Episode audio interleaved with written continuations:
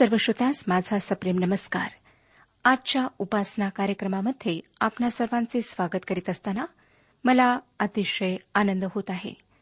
मला खात्री आहे श्रोतानु की आपण बरे आहात आनंदात आहात आणि आजचा दिवस आपला चांगल्या प्रकारे पार पडलेला आहे. ह्या क्षणी आपण आपापल्या रेडिओजवळ बसलेले आहात आणि परमेश्वराचं वचन ऐकण्याकरिता उत्सुक आहात. तर आपला अधिक वेळ न घेता मी आजच्या अध्ययनाला सुरुवात करीत आहे. ह्या दिवसांमध्ये आम्ही इतिहासाच्या पहिल्या पुस्तकाचे अध्ययन करीत आहोत. अध्ययनाकडे वळण्यापूर्वी आपण प्रार्थना करूया. पवित्र पवित्र सर्वसमर्थ जिवंत परमेश्वर पित्या तुझ्या गौरवी नावाला शतशः धन्यवाद देत आम्ही तुझ्या कृपेच्या सिंहासनासमोर येत आहोत. आजच्या अध्ययनामध्ये तू आमचा शिक्षक हो. तू आमचा मार्गदर्शक हो. आपल्या पवित्र आत्म्याच्याद्वारे तू आम्हाला सर्व गोष्टी समजावून सांग. ही संपूर्ण वेळ आम्ही तुझ्या पवित्र हातात देत आहोत. ज्यांना शारीरिक विकार आहेत त्यांना तू स्पर्श कर. मानसिक जे विकार आहेत ते आपल्या सामर्थ्याने दूर कर. आत्मिक रूपाने प्रभू जे दुर्बळ आहेत जे तुझ्यापासून दुरावलेल्या अवस्थेत आहेत त्यांच्यासोबत तू हो.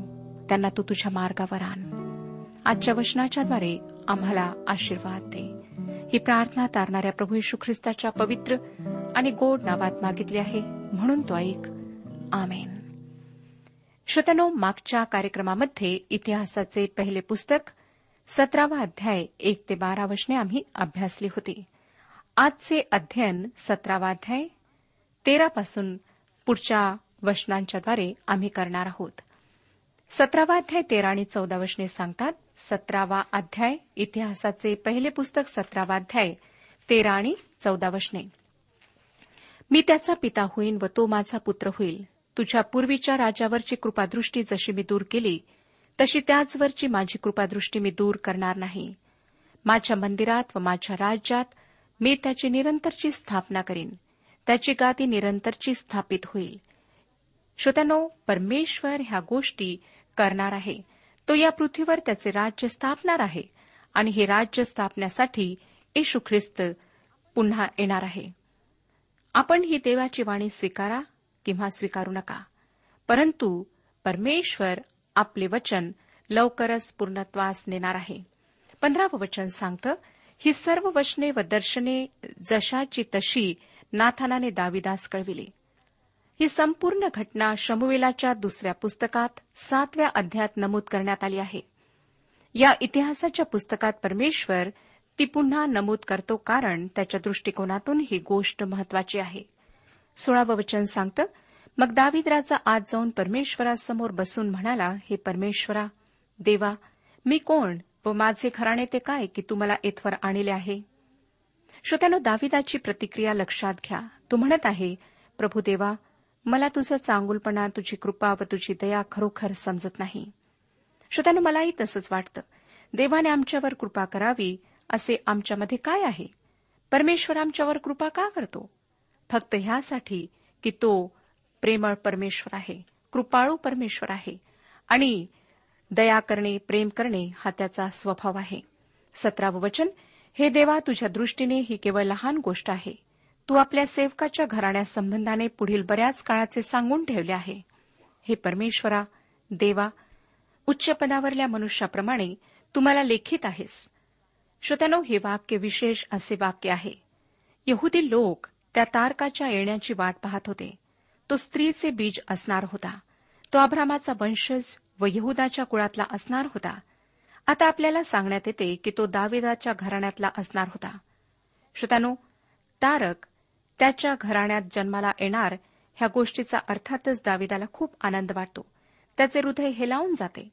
अठरावं वचन तू आपल्या सेवकाचा जो मान केला आहे त्याबद्दल दावीद आणखी काय बोलणार? कारण तू आपल्या सेवकास ओळखितोस. ह्या ठिकाणी दावीद अक्षरशः भारावून गेलेला आहे. आपल्या भावना आपली कृतज्ञता व्यक्त करण्यासाठी त्याच्याजवळ शब्द नाहीत. श्रोत्यानो काय आपण असा अनुभव कधी घेतला आहे?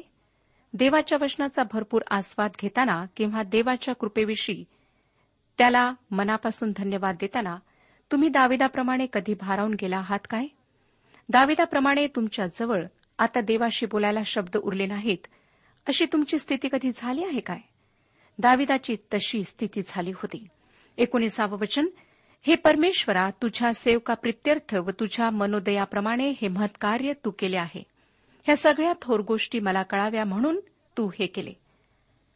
देवाने हे सर्व दाविदासाठी का केले? तो चांगला होता म्हणून काय? मुळीच नाही श्रोत्यानो. तो नेहमीच एक चांगला व्यक्ती नव्हता. परंतु परमेश्वराने त्याला आपल्या कार्यासाठी निवडले होते आणि परमेश्वर त्याच्यावर प्रेम करणारा होता.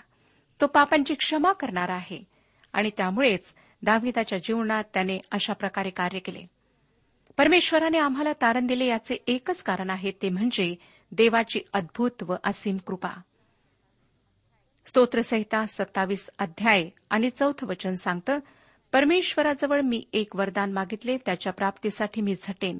ते हे की माझ्या सर्व आयुष्यभर परमेश्वराच्या मंदिरी माझी वस्ती व्हावी म्हणजे मी परमेश्वराचे मनोहर रूप पाहत राहीन व त्याच्या पवित्र स्थानी ध्यान करीन. दाविदाला परमेश्वराची प्रेम परमेश्वराची कृपा आणि त्याचा न्याय हे सत्य चांगल्या प्रकारे समजले असावे. म्हणून तो अशा प्रकारे म्हणू शकला. नंतर विसावं वचन पहा. हे परमेश्वरा जे काही आम्ही आमच्या कानांनी आजवर ऐकले आहे त्या सर्वांवरून पाहता तुझ्या समान कोणी नाही? तुझ्याशिवाय अन्य देव नाही. खरोखर असा परमेश्वर आमचा प्रभुदेव असणे किती चांगले आहे. पुढे एकवीस आणि बावीस वचने तुझ्या इस्रायल प्रजेसमान भूतलावर दुसरे कोणते तरी राष्ट्र आहे काय? आपली प्रजा करून घेण्यासाठी त्यांचा उद्धार करावयास देव स्वतः गेला.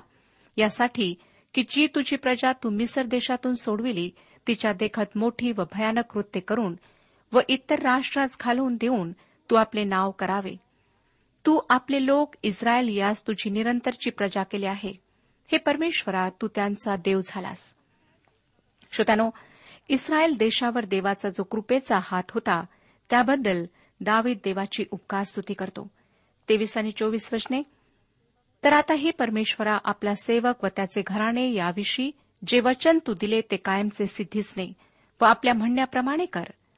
सेनाधीश परमेश्वर इस्रायलाचा देव आहे तो इस्रायला प्रित्यर्थ देव आहे आणि तुझा सेवक दावी त्याचे घराणे तू समोर स्थापित आहे. असे म्हणून लोकांनी तुझ्या नामाची स्थापना करून त्याचा निरंतर महिमा वाढवावा. श्रोत्यानो दाविदाने परमेश्वराच्या वचनावर विश्वास ठेवला व त्याविषयी तो निश्चिंत झाला.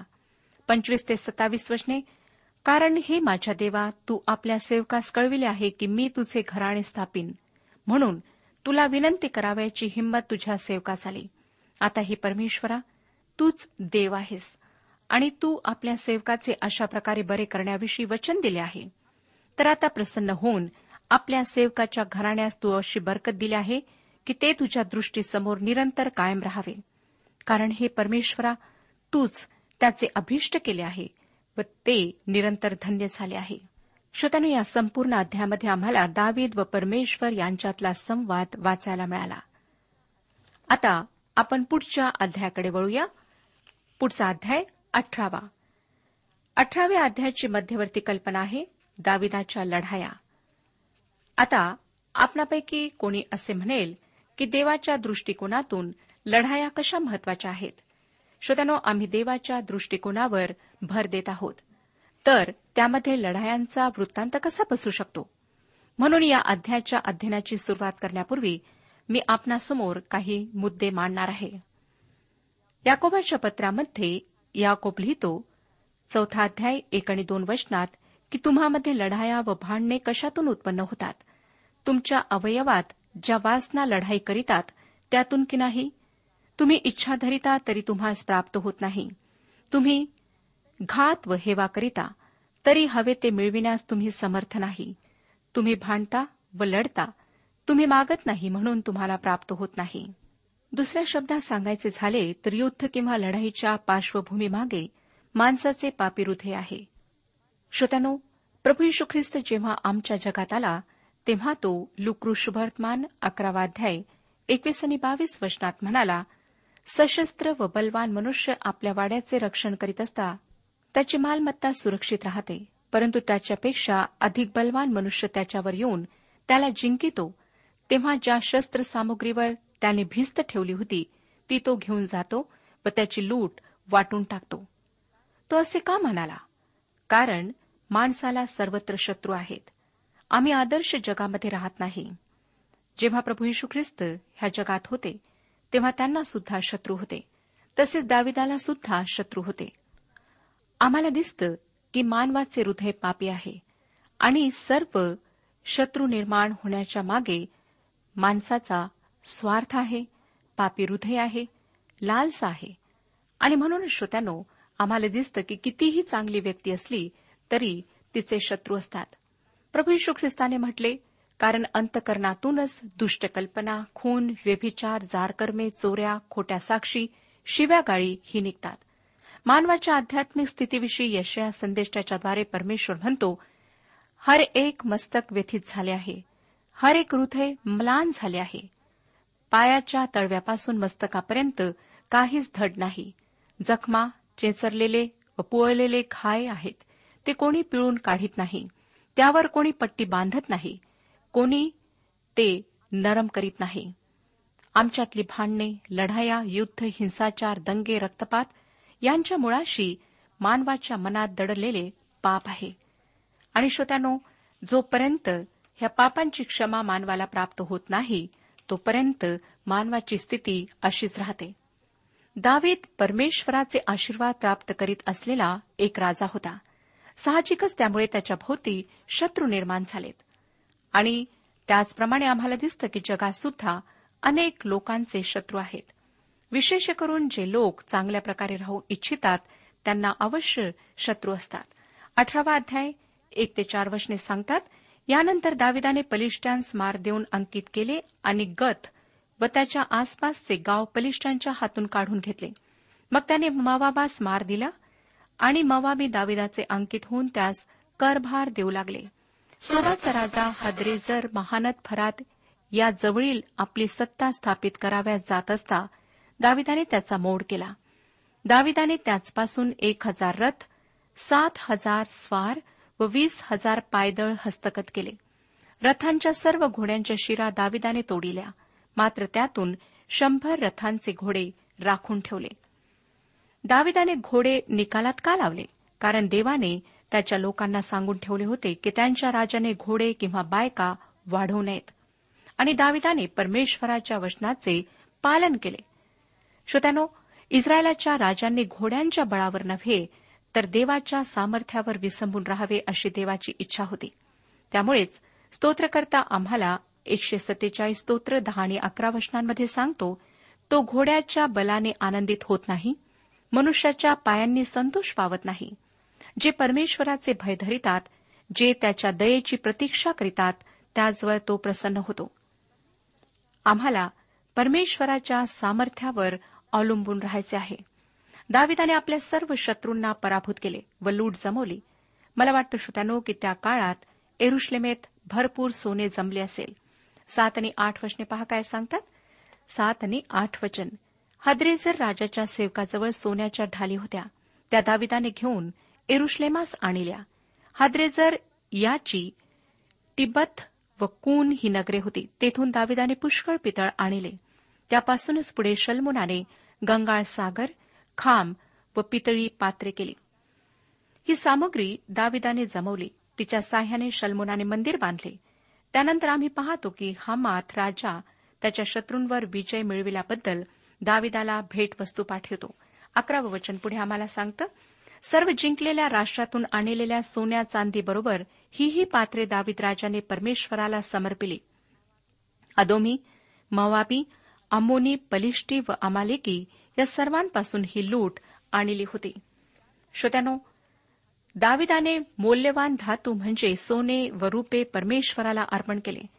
दाविदाची देवावरची प्रीती खरोखर प्रशंसनीय आहे. त्याने लुटीतल्या मौल्यवान वस्तू देवाला अर्पिल्या. आणि देवाने आज आमच्या जीवनात सुद्धा हीच अपेक्षा ठेवलेली आहे. त्याची इच्छा आहे की आम्ही त्याला आमच्याजवळ जे काही आहे ते मौल्यवान सर्व अर्पित करावे.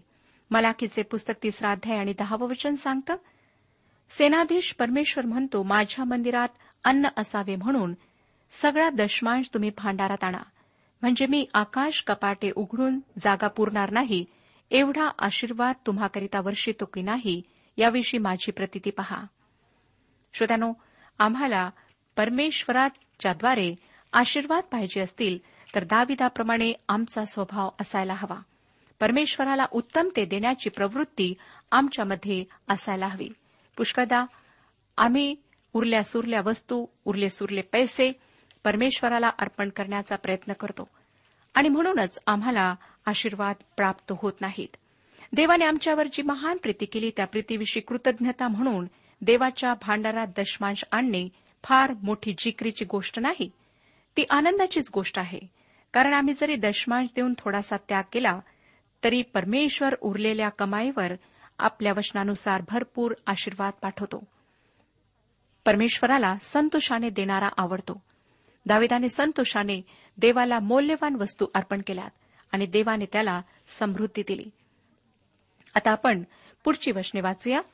अठरावा अध्याय तेरावं वचन सांगतं त्याने अदोमात शिपायांची ठाणी बसविली आणि सर्व अदोमी लोक दाविदाचे अंकित झाले. दावीद जेथे गेला तेथे परमेश्वराने त्याला यश दिले. होय श्रोतानो आमचा परमेश्वर जेव्हा आम्ही त्याच्याशी सत्यनिष्ठ राहतो त्याच्या वचनाप्रमाणे चालतो. त्याच्याशी विश्वास योग्य राहतो तेव्हा आम्हाला सर्व ठिकाणी यशस्वी करतो. तोच आम्हाला सफलता देणार आहे. म्हणून त्याच्यावर विसंबून राहून त्याच्याशी सत्यनिष्ठ राहून आम्ही जीवन जगायला हवे. आता आपण एकोणीसाव्या अध्यायाकडे वळूया. या अध्यायात आम्हाला पाहायला मिळतं की दावीद अमोन्यांवर विजय मिळवतो. देवाला विनोदबुद्धी आहे हे या अध्यायातून आम्हाला दिसून येईल. दावीद एक संतापी माणूस होता तरीही त्याने शांतीने जगण्याचा प्रयत्न केला. पहिलं वचन सांगतं एकोणीसावाध्याय पहिलं वचन. पुढे अमोनी लोकांचा राजा नाहाश मृत्यू पावला व त्याच्या गादीवर त्याचा पुत्र बसला. अमोन हा इस्रायलाचा एक शत्रू होता परंतु दाविदाला त्याच्याशी लढाई करायची इच्छा नव्हती. त्याने स्वतःहून महत्वाकांक्षेपोटी आजूबाजूच्या राष्ट्रावर कधीच हल्ला चढवला नाही किंवा कोणाशी भांडण उकरून काढले नाही. स्वतःहून आपल्या शत्रूंना लढण्यासाठी प्रवृत्त केले नाही. तो नेहमीच स्वसंरक्षणाखातर लढला. देवाचे लोक अशा प्रकारे नेहमीच स्वतःच्या संरक्षणासाठी तयार असतात. मला वाटतं श्रोत्यानो की देवाच्या लोकांजवळ महत्वाकांक्षा असली तरी ती लौकिक भौतिक यशाची नाही तर आत्मिक जीवनाविषयीची असते. आपल्या निर्माणकर्त्या परमेश्वराला अधिक आणि अधिक कसे संतोष व्हावे याची त्यांना जास्त उत्सुकता असते. दुसऱ्यांना खाली पाडून त्यांचा द्वेष करून त्यांची जागा मिळवण्याचा प्रयत्न देवाचे लोक करीत नाहीत. मला खेद वाटतो श्रोत्यानो की देवासाठी त्याच्या माणसांकरिता व ख्रिस्ती मूल्यांसाठी देवाचे शस्त्रास्त्र परिधान करून ठाम भूमिका घेणारे लोक आमच्यामध्ये फार फार कमी आहेत. दाविदाने असे काही केले नाही की त्यामुळे लढाई उद्भवेल. त्याने त्याच्यावर पूर्वी करण्यात आलेल्या दयेला आठवून तिचा योग्य मोबदला देण्याची इच्छा प्रकट केली. हानुनाचा बाप मरण पावला तेव्हा त्याच्या सांत्वनासाठी त्याने संदेश पाठवला. दुसरं वचन तेव्हा दाविदाने मनात आणले की हानुनाचा बाप नहाश याने आपल्यावर दया केली तशीच आपण त्याच्या पुत्रावर करावी. म्हणून दाविदाने त्याच्या बापाच्या मृत्यूबद्दल त्याचे समाधान कराव्यास जासूद पाठविले. हानुनाचे समाधान करण्यास दाविदाचे सेवक आमोनी लोकांच्या देशी आले. आता पहा पुढे काय घडतं ते? तिसरं वचन त्यावेळी अम्मोनी लोकांचे सरदार हानुनास म्हणाले की दाविदाने तुझे समाधान करण्यास लोक पाठविले आहेत. ते तुझ्या बापाविषयीची आदरबुद्धी दर्शविण्याकरिता पाठविले आहेत. असे तुला वाटते काय? या देशाची पाहणी टेहळणी करून त्याचा उद्ध्वस्त करावा. म्हणून त्याचे चाकर तुझकडे आले आहेत नाही काय? श्रोत्यानो या तरुण मंडळीने फार गंभीर आरोप दावीद आणि त्याच्या दूतांवर केला. ही माणसे तरुण असावीत व राजाच्या अगदी जवळची असावीत. ते म्हणाले दावीद तुझा मित्र नाही. तो तुझ्या वडिलांचाही मित्र नव्हता. त्याने ही जी माणसे पाठवली आहेत. ती हेर आहेत. त्यांनी या आरोपामुळे दाविदाच्या राजदूतांना काय केले ते आम्हाला पुढच्या वचनात वाचायला मिळतं. चौथं वचन तेव्हा हानुनाने दाविदाच्या चाकरास पकडून त्यांचे मुंडन केले व त्यांची वस्त्रे मधोमध कुल्ल्यापर्यंत कापून टाकून त्यास घालून दिले. श्रोत्यानो यहुदी लोकांसाठी ही एक लज्जास्पद गोष्ट होती. यहुदी लोक आपली दाढी कापत नसत आणि त्यांची भयंकर मानहानी करण्यासाठी त्यांचे कपडे कापण्यात आले. या लोकांच्या मनस्थितीची आपण कल्पना करू शकता. त्यांना ह्या प्रकारची प्रचंड लाज वाटली असेल आणि हा अपमान व मानहानी अशी होती की त्याकडे दुर्लक्ष करून चालणे शक्य नव्हते. आणि तशातच दावीद एक संतापी वृत्तीचा माणूस होता. पाचवं वचन त्या लोकांची कशी काय संभावना झाली हे कोणी जाऊन दाविदास सांगितले. हे वर्तमान ऐकून दाविदाने त्यांची वाटेत गाठ घेण्यास मनुष्य पाठविला कारण त्यास मोठी लाज वाटत होती. राजाने त्यास सांगून पाठविले की तुमची दाढी वाढेपर्यंत तुम्ही येरिहो येथे रहा मग इकडे या.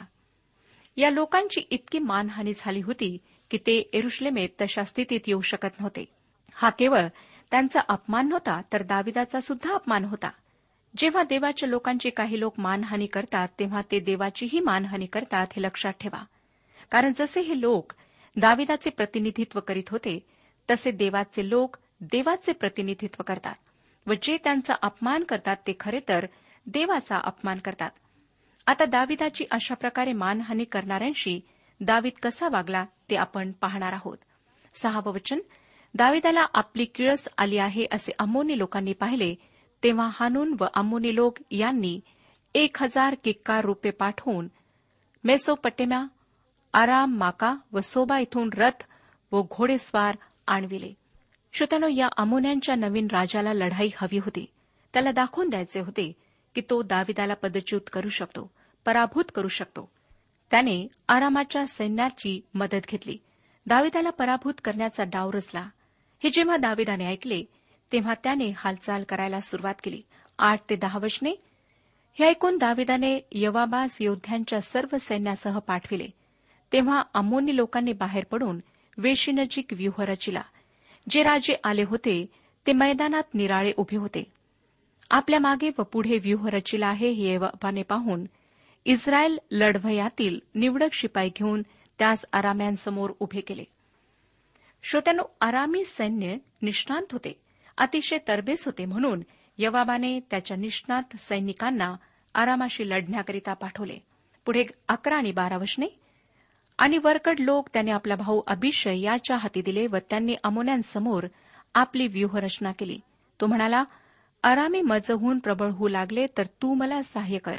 आणि अम्मोनी लोक तुझहून प्रबल झाले तर मी तुला सहाय्य करेन. यवाबाचे धोरण खूप चांगले होते. त्याने त्याच्या भावाला सांगितले की जर त्याचा पराभव होण्याची चिन्हे दिसत असतील तर त्याने यवाबाला मदत करण्यासाठी यावे. जर त्याचा पराभव होण्याची चिन्हे दिसत असतील तर यवाब त्याच्या मदतीस जाईल. जेव्हा श्रोत्यानो देवाचे कार्य एखाद्या मंडळीत होत असते तेव्हा सैतान त्या मंडळीवर सर्व बाजूने हल्ला करतो. त्या मंडळीला खिळखिळे करून ती उद्ध्वस्त करणे हा त्याचा हेतू असतो. अशा वेळेस जर मंडळीतील विश्वासणारे व देवाचे सेवक यांच्यामध्ये एकीचा आत्मा नसेल तर ती मंडळी उद्ध्वस्त व्हायला वेळ लागत नाही. जेथून खूप जोरदार हल्ला होणार होता ते ठिकाण त्यांनी आपले निशाण बनवले. सैतान आमच्यावर ज्या विशिष्ट क्षेत्राच्याद्वारे किंवा व्यक्तीच्याद्वारे हल्ला करीत असेल त्या क्षेत्राविषयी व व्यक्तीविषयी प्रार्थनेच्याद्वारे व पवित्र वचनाच्या साह्याने सल्लामसलत करून आम्ही सैतानाशी लढू शकतो. तेरावं वचन हिंमत धर आपण आपल्या लोकांसाठी आणि आपल्या देवाच्या नगरासाठी लढाईची शिकस्त करू. मग परमेश्वर त्याच्या मर्जीस येईल तसे करू. एहवाब एक चांगला सेनापती होता. कठीण युद्ध प्रसंगी आपल्याबरोबर लढाईच्या मैदानावर उतरलेल्यांसाठी त्याच्याजवळ प्रोत्साहन आणि धीराचे शब्द होते. चौदावं वचन पुढे यवा व त्याच्याबरोबरचे लोक आराम्यांशी युद्ध करावयास चालून गेले तेव्हा ते त्याच्या पुढून पळून गेले. श्रोत्यानो हा एक उत्तम सैनिक होता. मला वाटतं की त्याचे सैनिकी प्रशिक्षण दाविदाच्या बरोबरच झाले असावे. पंधरावं वचन आरामी लोक पळून गेले हे पाहून अमोनी लोकही अंबीश याच्या पुढून पळून जाऊन नगरात शिरले. मग यवाब एरुश्लेमास परत आला. तो वृत्तांत सादर करण्यासाठी एरुश्लेमला परत आला.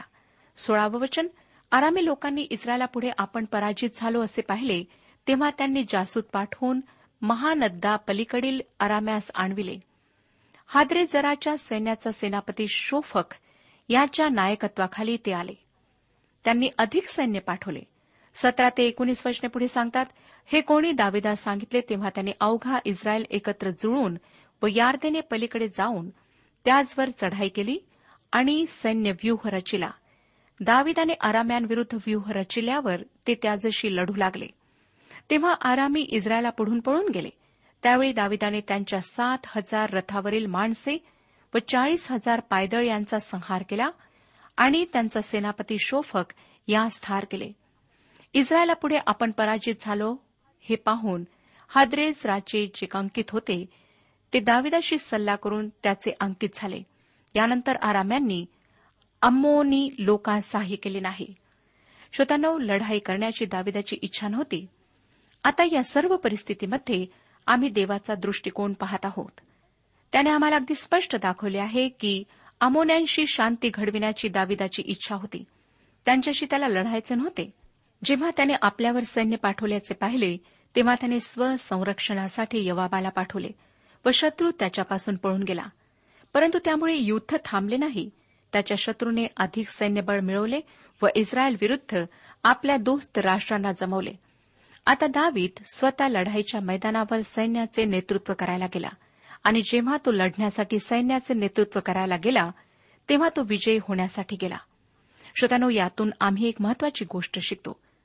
आम्ही ख्रिस्ती विश्वासणारे अंधकारातल्या सत्ता म्हणजे सैतान याच्या विरुद्ध लढतो. तेव्हा प्रभू यशू ख्रिस्त आमचा सर सेनापती असतो.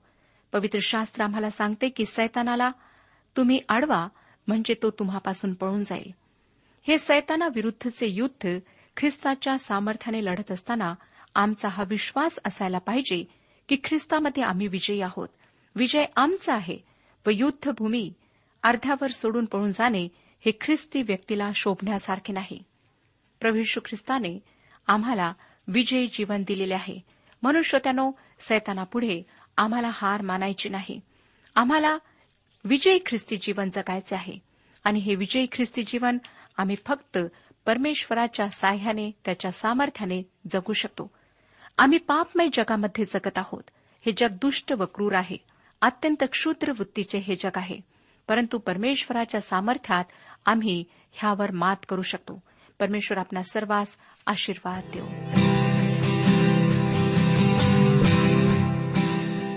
आजच्या उपासना कार्यक्रमात परमेश्वराच्या जिवंत वचनातून मार्गदर्शन आपण ऐकलं. आजच्या या वचनातून आपणास काही आशीर्वाद मिळाला असेल यात काही शंका नाही. सुदैव जीवनविषयक काही शंका असल्यास किंवा काही प्रश्न असल्यास किंवा काही प्रार्थना निवेदन असल्यास पत्राद्वारे आम्हास अवश्य कळवा. आम्हाला अगदी आनंदच होईल. पत्र व्यवहारासाठी आमचा पत्ता लिहून घ्यावा. कार्यक्रम उपासना पोस्ट बॉक्स क्रमांक एक शून्य दोन बेजनबाग नागपूर पिनकोड क्रमांक चार चार शून्य शून्य शून्य चार. आमचा ईमेल अॅड्रेस आहे Marathi T T B at radio eight eight two dot com. Email address पुन्हा एकदा ऐका. Marathi T T B at radio eight eight two dot com बरं तर आता इथंच थांबूया कारण आपल्या कार्यक्रमाची वेळही संपत आलेली आहे. पुन्हा आपली भेट आपल्या पुढल्या कार्यक्रमात तोपर्यंत नमस्कार.